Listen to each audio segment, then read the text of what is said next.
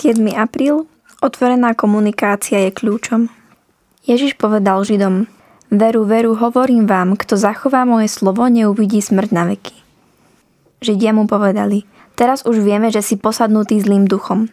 Abraham zomrel aj proroci a ty hovoríš, kto zachová moje slovo, neokusí smrť na veky.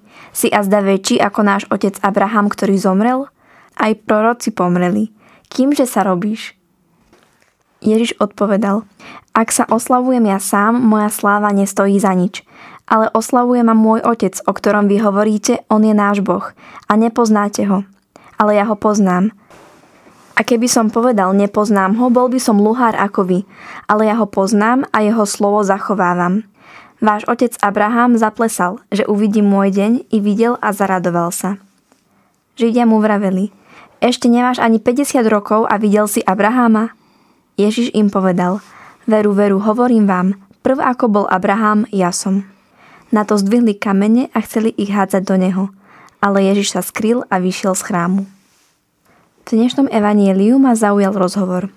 Možno odsudzujeme, že sa pána tak trúfalo pýtali, spochybňovali ho. No boli tie otázky zlé? Myslím, že je nám ťažko to pochopiť, no pre nich to bol neznámy, ktorý liečil, vysvetľoval písmo, davy ho sledovali.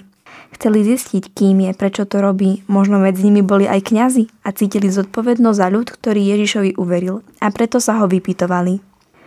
Otázky samotné nie sú zlé, práve že logické, veď kto mohol vidieť Abraháma, keď je taký mladý a Abraham dávno po smrti?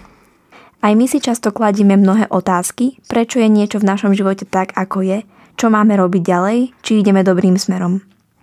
Aký je rozdiel v týchto otázkach a otázkach, ktoré Židia kládli Ježišovi? Otvorenosť srdca je dôležitá. Ak sa pýtame nielen na Boha, ale aj ľudí čokoľvek, no nemáme otvorené srdce pre ich odpoveď, je zbytočné sa pýtať. V komunikácii je dôležitejšie počúvať, než hovoriť a na toto zrejme Židia zabudli. Svoje srdcia nechali tvrdé, zatvorené a neboli preto pripravení počuť pravdu. Ako často ja kladiem otázky s otvoreným srdcom – Môžem sa niečo naučiť o druhom človeku, keď si ho nevypočujem s prijatím? Ježišu, Ty vidíš moje srdce a vieš, aká som. Pomáhaj mi byť trpezlivou s ostatnými a počúvať s otvoreným srdcom Teba i ľudí.